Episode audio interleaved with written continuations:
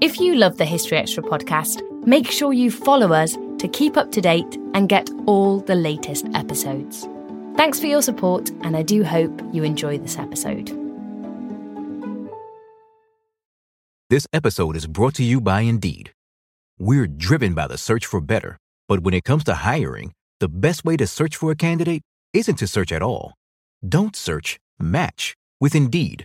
Use Indeed for scheduling, screening, and messaging so you can connect with candidates faster. And listeners of this show will get a $75 sponsored job credit to get your jobs more visibility at Indeed.com slash History Extra. Just go to Indeed.com slash History Extra right now and support our show by saying you heard about Indeed on this podcast. Terms and conditions apply. Need to hire? You need Indeed. Another day is here, and you're ready for it. What to wear? Check. Breakfast, lunch, and dinner? Check. Planning for what's next and how to save for it? That's where Bank of America can help. For your financial to-dos, Bank of America has experts ready to help get you closer to your goals. Get started at one of our local financial centers or 24-7 in our mobile banking app. Find a location near you at bankofamerica.com slash talk to us. What would you like the power to do? Mobile banking requires downloading the app and is only available for select devices. Message and data rates may apply. Bank of America and a member FDIC.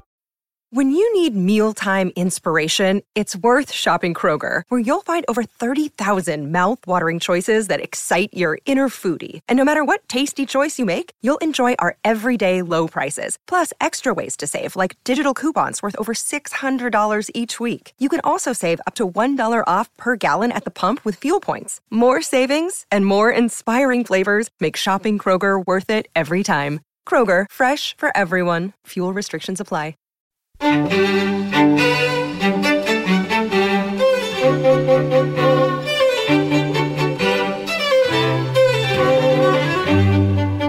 and welcome to the History Extra podcast from BBC History Magazine, Britain's best selling history magazine.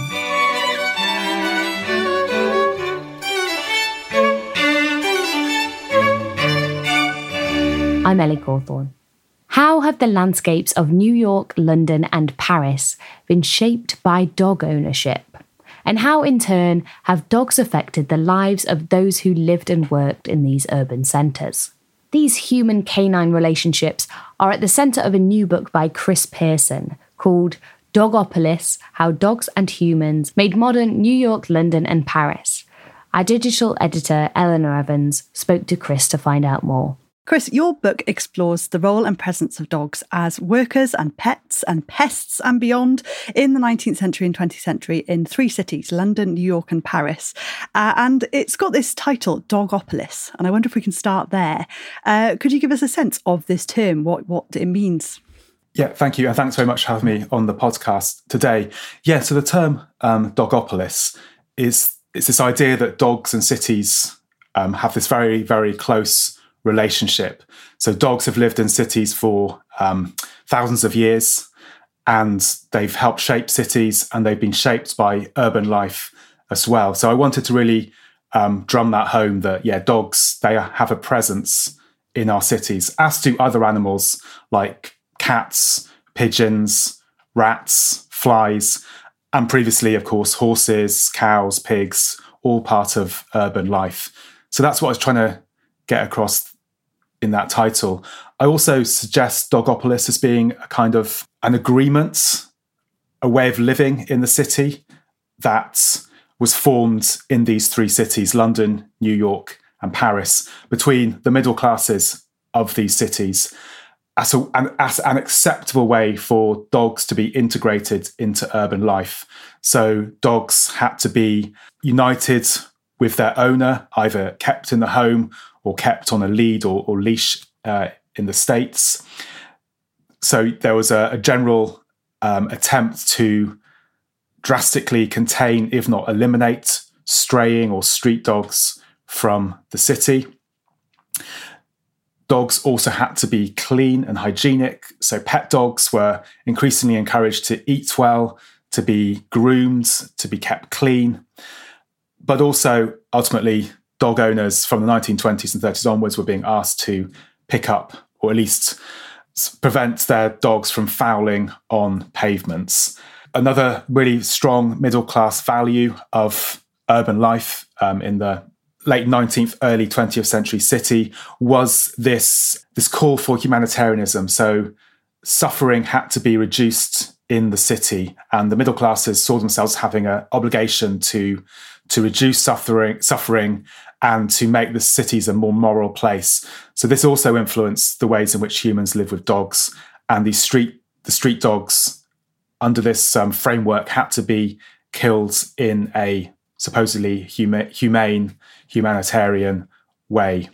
Another way in which Dogopolis was created is that dogs had to serve a purpose in the city. That was either through having a pet. So we might think that having a pet is a luxury or is frivolous or just a bit of fun. But in the 19th century, pets were increasingly considered to be integral parts of the family. They were emotional, pet dogs were emotional creatures who could help stressed urbanites deal with the rigors of modern urban living.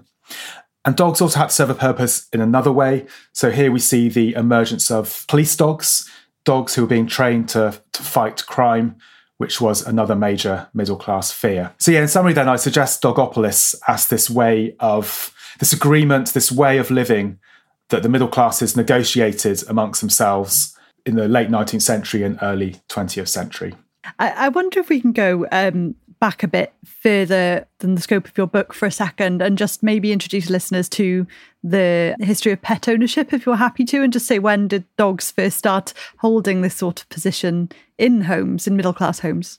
Yeah so pet keeping stretches back centuries and here my medieval colleagues and early modern colleagues would be much better placed to say exactly when that happened, or even even those colleagues working on ancient history. So yeah, pet keeping goes back yeah centuries. But I think really what happens in the 19th century is that you have kind of some of the framework, some of the ways of living with pets that we recognize so much today. That's when it really started to be to started to crystallize whether that was vets who started offering their services to pet owners, so the pet's dog had to be healthy, whether it was Spratt's dog food, so this was uh, created by James Spratt, an American who was inspired by, allegedly inspired by ship's biscuits whilst walking around the docks in London, who believed that dogs should be fed in a rational, healthy way, so he developed this dog biscuit so modern day kibble, which um, my puppy is currently um, currently eats. Yeah, so Spratts and other companies arose to sell products, whether that's food or collars or clothing or beds, to pet pet keepers.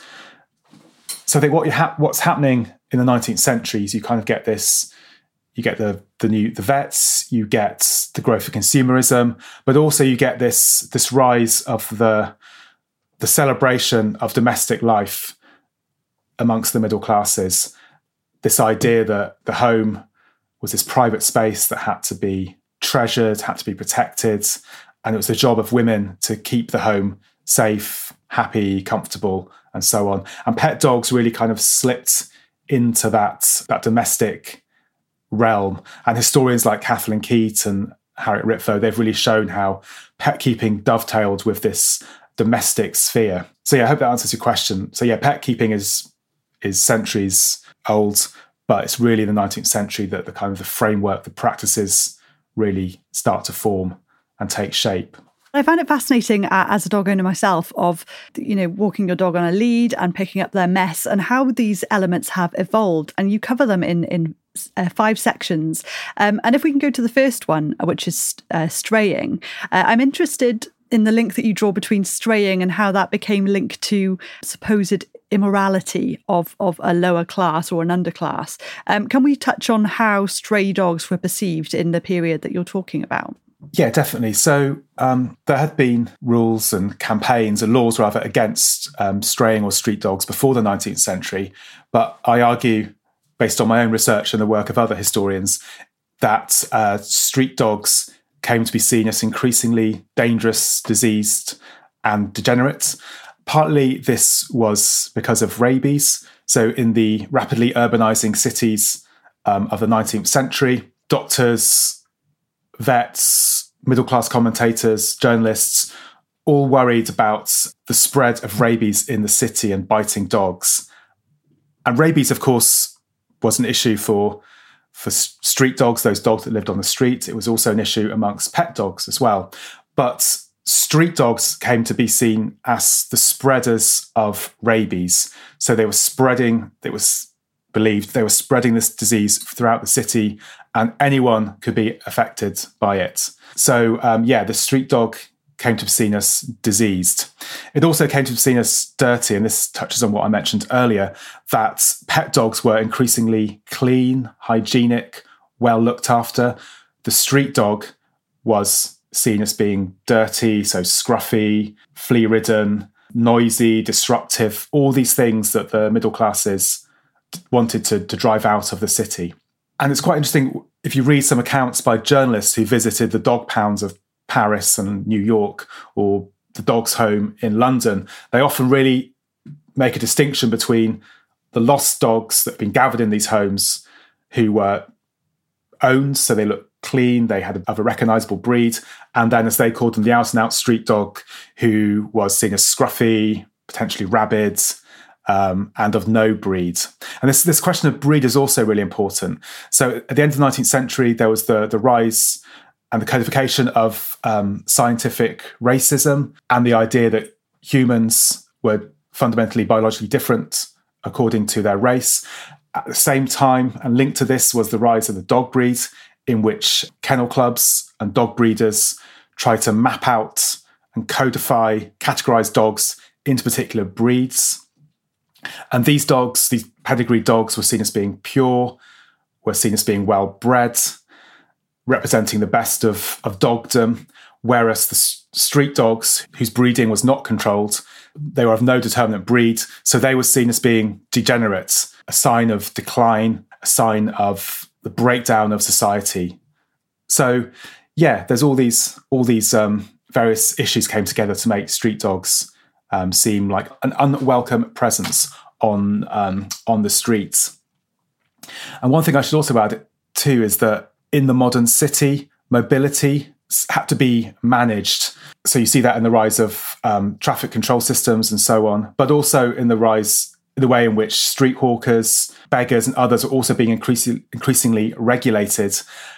And vagabondage, tramps, and so on in the city, they were increasingly unwelcome. And this kind of bled into some of the, the fears about street dogs to make street dogs seem even more unwelcome. Okay, so if that was um, the rhetoric towards strays then in these three cities, London, New York, and Paris, I guess um, modern sensibilities might be quite different and come at it from a welfare point of view. When do sort of um, welfare organisations or charities start to sort of uh, develop it for looking at dogs? Yeah, that's really important developments that I, I tackle in the book. And other historians have also tackled the rise of animal protectionism in the 19th century and how this was linked to the wider humanitarian movement to try and reduce suffering. And there's some debate amongst historians about whether animal protectionists were mainly concerned about the welfare of animals or whether they were more concerned about the working classes being cruel to animals and therefore spreading cruelty and immorality amongst the wider population. I kind of think it was a mixture of the two, and I think there was a genuine care and desire to improve the welfare of animals. So some animal protectionists they wanted to to rescue all street dogs, so they didn't want to kill any street dogs. Other animal protectionists began to really distinguish between pet dogs who deserved care, compassion, and street dogs who were ownerless, who were diseased, degenerate, all those all those things. They deserved elimination that's what some of the animal protectionists felt. So you'll see that in some of the dogs' homes, in some of the um, shelters, dogs were were killed because they couldn't be rehomed, and animal protectionists felt that they weren't they weren't worthy of, um, of protection. So yeah, it's a really kind of complicated story. I think again it comes down to this split that was being made in the 19th century between street dogs and between pet dogs. Yes, that makes sense. That's really interesting. That differentiation between the value depending on um, human alignment. It's a very interesting um, factor. And I wanted to ask uh, about the you've already mentioned it the the, the threat of, of rabies that was linked into fear of, of these stray dogs and then potentially their their bite as well. You cover a, a, section of your book on this. First of all, I had no idea that the hair of the dog, the, the saying the hair of the dog came from a previous treatment. I wonder if we could start there. Yeah, with rabies, it's obviously a very scary disease. Um, also one that's that's really um, fascinating as well. And like you said, with that saying, the hair of the dog. So the idea was that if you, if you took the hair of the dog, the dog that bit you, then that might be a rabies that might cure rabies. Yeah, it's part of the, the kind of the folklore and um, the popular beliefs around rabies. So in the early 19th century, there was a massive debate about rabies. Was it spread by some kind of virus like agent, or did it arise spontaneously in dogs who are too hot or dogs who are too angry or too emotional. So there's this big debate, just as there was a big debate about how to cure it. So some doctors, well, they all, they all stress keeping the patient, the human patient, calm.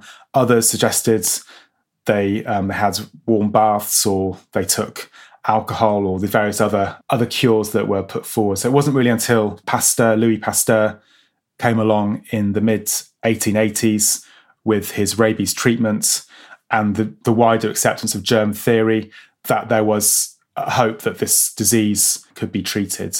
But rabies was it's really fascinating how it just sparked so many anxieties. I think it really spoke to those those tensions and those worries about urban life. So here here was a dog, supposedly the best friend of of man or of humans, but yet it could um, it could render humans mad, make them bestial, make them lose their mind, and ultimately kill them. And this fear of rabies was that a split as well, uh, in a similar way, a, a, along sort of owned dogs versus was it exclusively if people were afraid of a bite and of that rabies um, factor was that did that mean they were afraid of all dogs or did you, we see the split again between strays and owned yeah that's another really good question i think we do see that split between owned and ownerless dogs. And yeah, street dogs, the dogs of the poor, were seen as spreading the disease um, more widely than than pets or middle class pets, domestic dogs. But having said that, some vets and some doctors did warn the middle classes to beware of their of their pet dogs. I think one of them used the phrase "poisoned kisses." So this idea that dogs could could show affection to their owner, but if they had rabies and they they bit them accidentally, that might spread the disease. Yeah, but on the whole, I think there is this real split between owned and ownerless dogs. Another thing I should say too is that there were middle class commentators who who also attacked pet dogs for spreading rabies, who particularly blamed women, female dog owners who were seen to have too much affection for their pet dogs. And this they were too close to them, too intimate with them, and this placed them and others in danger of rabies. So again, it's a it's a kind of complicated um, complicated story. Still to come on the History Extra podcast. But once people start using bins, once there are street cleaners, once the horses are replaced by buses and cars and, and so on, then the streets and the streets also paved. It's what I kind of see as a, a blank canvas for dog mess. So dog mess became much, much more evident on the pavements, and doctors and some counsellors um, and others started to really worry about it. This episode is brought to you by Indeed. We're driven by the search for better, but when it comes to hiring, the best way to search for a candidate isn't to search at all. Don't search, match with Indeed. Use Indeed for scheduling, screening, and messaging so you can connect with candidates faster. And listeners of this show will get a $75 sponsored job credit to get your jobs more visibility at Indeed.com slash History Extra. Just go to Indeed.com slash History Extra right now and support our show by saying you heard about Indeed on this podcast. Terms and conditions apply. Need to hire? You need Indeed. And alongside dogs' sort of establishment in the domestic sphere, there's a new role for them in the 19th century as well in urban security. Could we talk a little bit about that section of your book and how that developed? Yeah, totally. So, I mean, guard dogs, again, have been around for centuries in cities and, and elsewhere on farms and, so on. But the 19th century sees the rise of the police dog, the late 19th century. And this is partly because police forces start to be created in the 19th century and new techniques such as fingerprinting and, and so on, these are also created. So, yeah, th- there's a rise of the police force, but there's also greater fears around crime amongst the middle classes in the city. They're worried about often the impact of immigration or migration and how this is creating poverty and creating crime. Some um, police officers who are dog lovers, dog owners, they start to develop police dogs. And this starts out with bloodhounds and attempts to try to use bloodhounds to track down criminals. And famously, well, relatively famously, uh, bloodhounds were used against uh, to try and find Jack the Ripper in London in the 1880s um, unsuccessfully. But these the use of bloodhounds spread from Britain over to America. So the New York police force also introduced um, bloodhounds to try and track down criminals. But really, it's the the rise of the, I guess, the all-purpose police dog, a dog that can maybe sniff down a criminal or could defend a police officer. These were developed initially in Belgium and picked up in France and also Germany and also the States. At the start of the 20th century, various police officers start training dogs,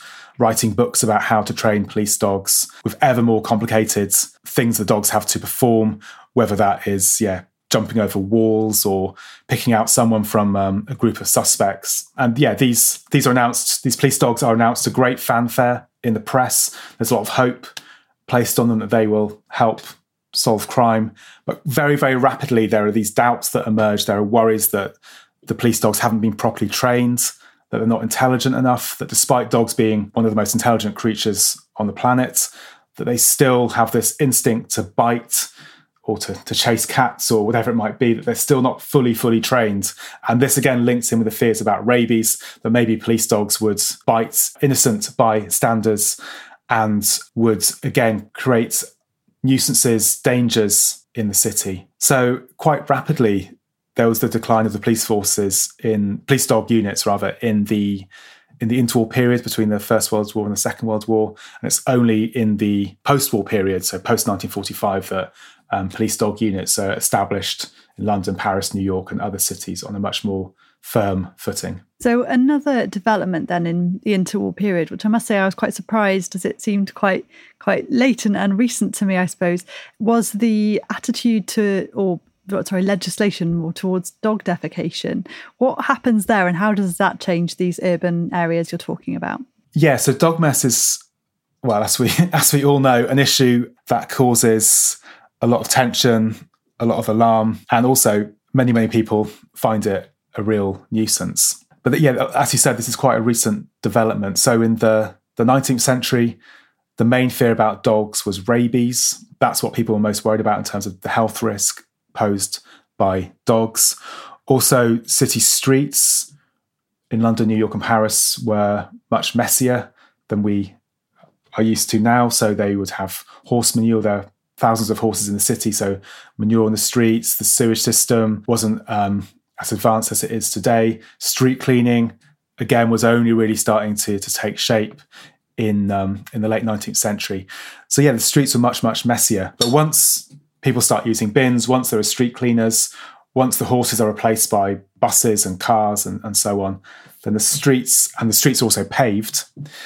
It's what I kind of see as a, a blank canvas for dog mess. So dog mess became much, much more evident on the pavements, and doctors and some counsellors um, and others started to really worry about it, worry about the parasites, worry about the mess it created. I think it's really interesting, dog mess, because it shows that although dogs have become increasingly domesticated, increasingly clean in the 19th century, early 20th century, they still they still leave this mess and they still kind of raise issues about whether or not dogs are really adaptable to city life. In the interwar periods, you get doctors and councillors and others starting to legislate, so bylaws against um, fouling in Kensington and Deptford and other boroughs in London. There are also campaigns against dog mess in New York. The Curb Your Dog campaign, run by the Outdoor Cleanliness Society, which is a group of mainly um, middle class women who were trying to make the city a cleaner healthier place. So they launched this campaign. But lack of resources, and I think also indifference amongst dog owners, didn't really lead to many changes. It's only really the 1970s, 1980s that more strident campaigns were taken against against dog mess. And New York's 1978 poop scoop law is the kind of often seen as the kind of the, the founding moment in that more recent history of dog mess. And I also wanted to ask, uh, looking at these sort of three urban areas, these three cities alongside each other, obviously there are lots of developmental uh, similarities, but is, are there any sort of key differences between these disparate cultures that struck you in terms of their treatment of dogs? I know it's a big question. Yeah, it's a, it's a big question, but also it's um, I think it's a really good one as well. Yeah, so lots of similarities, like you said, whether that's through the spread of medical ideas in journals or individuals like James Spratt going between the different cities or dogs traveling also between the different cities as well. American breeders bringing British dogs over to the United States. So, yeah, there were all these flows and similarities, absolutely. But yeah, I think there were key differences.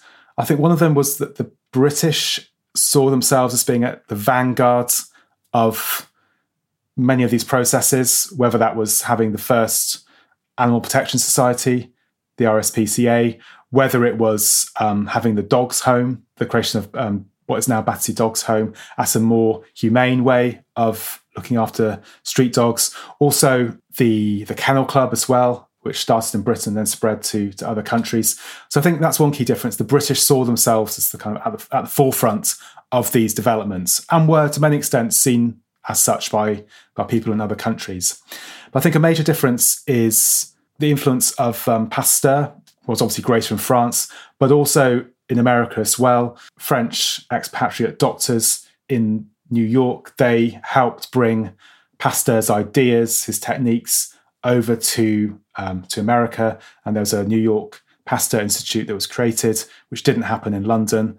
The British had different ways of dealing with rabies, which, and here's another key difference so rabies was eradicated in 1902 in Britain and lasted much, much longer um, in France and, and America. Other key differences, I think, were, were also police dogs. And in London, there were attempts to create units of all purpose police dogs, but they weren't very successful. Whereas in London and New York, much more firm police dog units were um, created. Yeah, but I think on the whole, I would stress that there are the similarities between these three cities outweigh the differences. So it, it, sounds like this period is is really essential to understanding a lot of factors that modern day dog owners and and um, dog owners in the in certainly Western society certainly might take for granted um, today. And I wonder if we could talk about your work more generally. You've got a blog called Sniffing the Past, but what uh, helps you to zero in on this period in particular when you're looking at dog ownership history? Yeah, so like you say, there's a much much wider history of dogs. What I was interested in here was kind of the rise of Western dog ownership and dog keeping and human dog relations. And of course, London, New York, and Paris are such important cities in Western culture and models for other for many other cities in North America and Europe. And I think it was this period of the 19th century, early 20th, early 20th century that was so important because this is when cities were expanding rapidly, rapid urbanization, industrialization, new forms of architecture, the skyscrapers of New York, uh, the early ones being built at the start of the, the first decades of the 20th century. So this is a, a period of huge, huge urban change, which is really important. And it's also really important in in human dog relations as well in the West, because you have, as we've mentioned earlier, the rise of the Animal Protection Society, you have the rise of small animal vet practices, you have Pasteur's treatment for rabies, uh, or vaccine for rabies rather, in the in the 1880s, um, the rise of the dog pounds, the dog homes. I think I mentioned kennel clubs, but they're also in there as well. The police dog unit. So this is a time when cities are changing rapidly. And I think that Londoners, New Yorkers, and Parisians are also trying to work out new ways of living with dogs in this particular time. But I should say that Dogopolis, I think, is a model that applies to to Western cities. But I think in elsewhere in the world there are different ways of of living with dogs. So Western colonialism spread animal protection societies to India and elsewhere. It also spread kennel clubs, police dog units. There's a recent blog on Sniffing the Past that discusses the use of police dogs in um, in colonial and then apartheid South Africa. So these ways of these Western ways of living with dogs spread around the world, but also at the same point, the way in which we live with dogs in the West is is quite unusual in many ways. Street dogs are far more accepted in in other countries and also celebrated as such as well. Whether that's you know the, the dogs of uh, of Istanbul um, which are also now being celebrated on screen, or street dogs in Indian cities, which are much, much more integrated into, into urban life and treated as um, valid citizens within, um, within the city. It's going to be really, really interesting to see the ways in which Dogopolis kind of spreads across the globe, but also the ways in which it's challenged and the ways in which it's rejected in, um, in other cities. Uh, and your, am I right in saying that your current research or future research is, is on street dogs in India in particular? Yeah, I'm working with um, colleagues um, at Edinburgh and also in Australia, Australian universities, to on, on the Wellcome Trust funded project on um, rabies and street dogs in India. So, looking at the colonial period right up to the present day, the ways in which life has changed for street dogs, the different ways in which people have thought about street dogs, also different ways of, of approaching rabies. And this is an important Indian story, but I think it's also a, a transnational story as well. Whether that's um, British colonial officials trying to cull dogs in India or the establishment of Pasteur institutes in India. This is also a, and also current global campaigns to try and eradicate rabies to create a, a rabies free world by 2030. Uh, this is, it's all, all suggests how this Indian story is part of this also this wider global story as well. That was Chris Pearson. Dogopolis How Dogs and Humans Made Modern New York, London, and Paris is published by the University of Chicago Press and is available now. You can find a link in the show notes. Thanks for listening. This podcast was produced by Ben Hewitt, Jack Bateman, and Brittany Colley. Tune in tomorrow when Dan Jones will be sharing a spooky tale from the Middle Ages.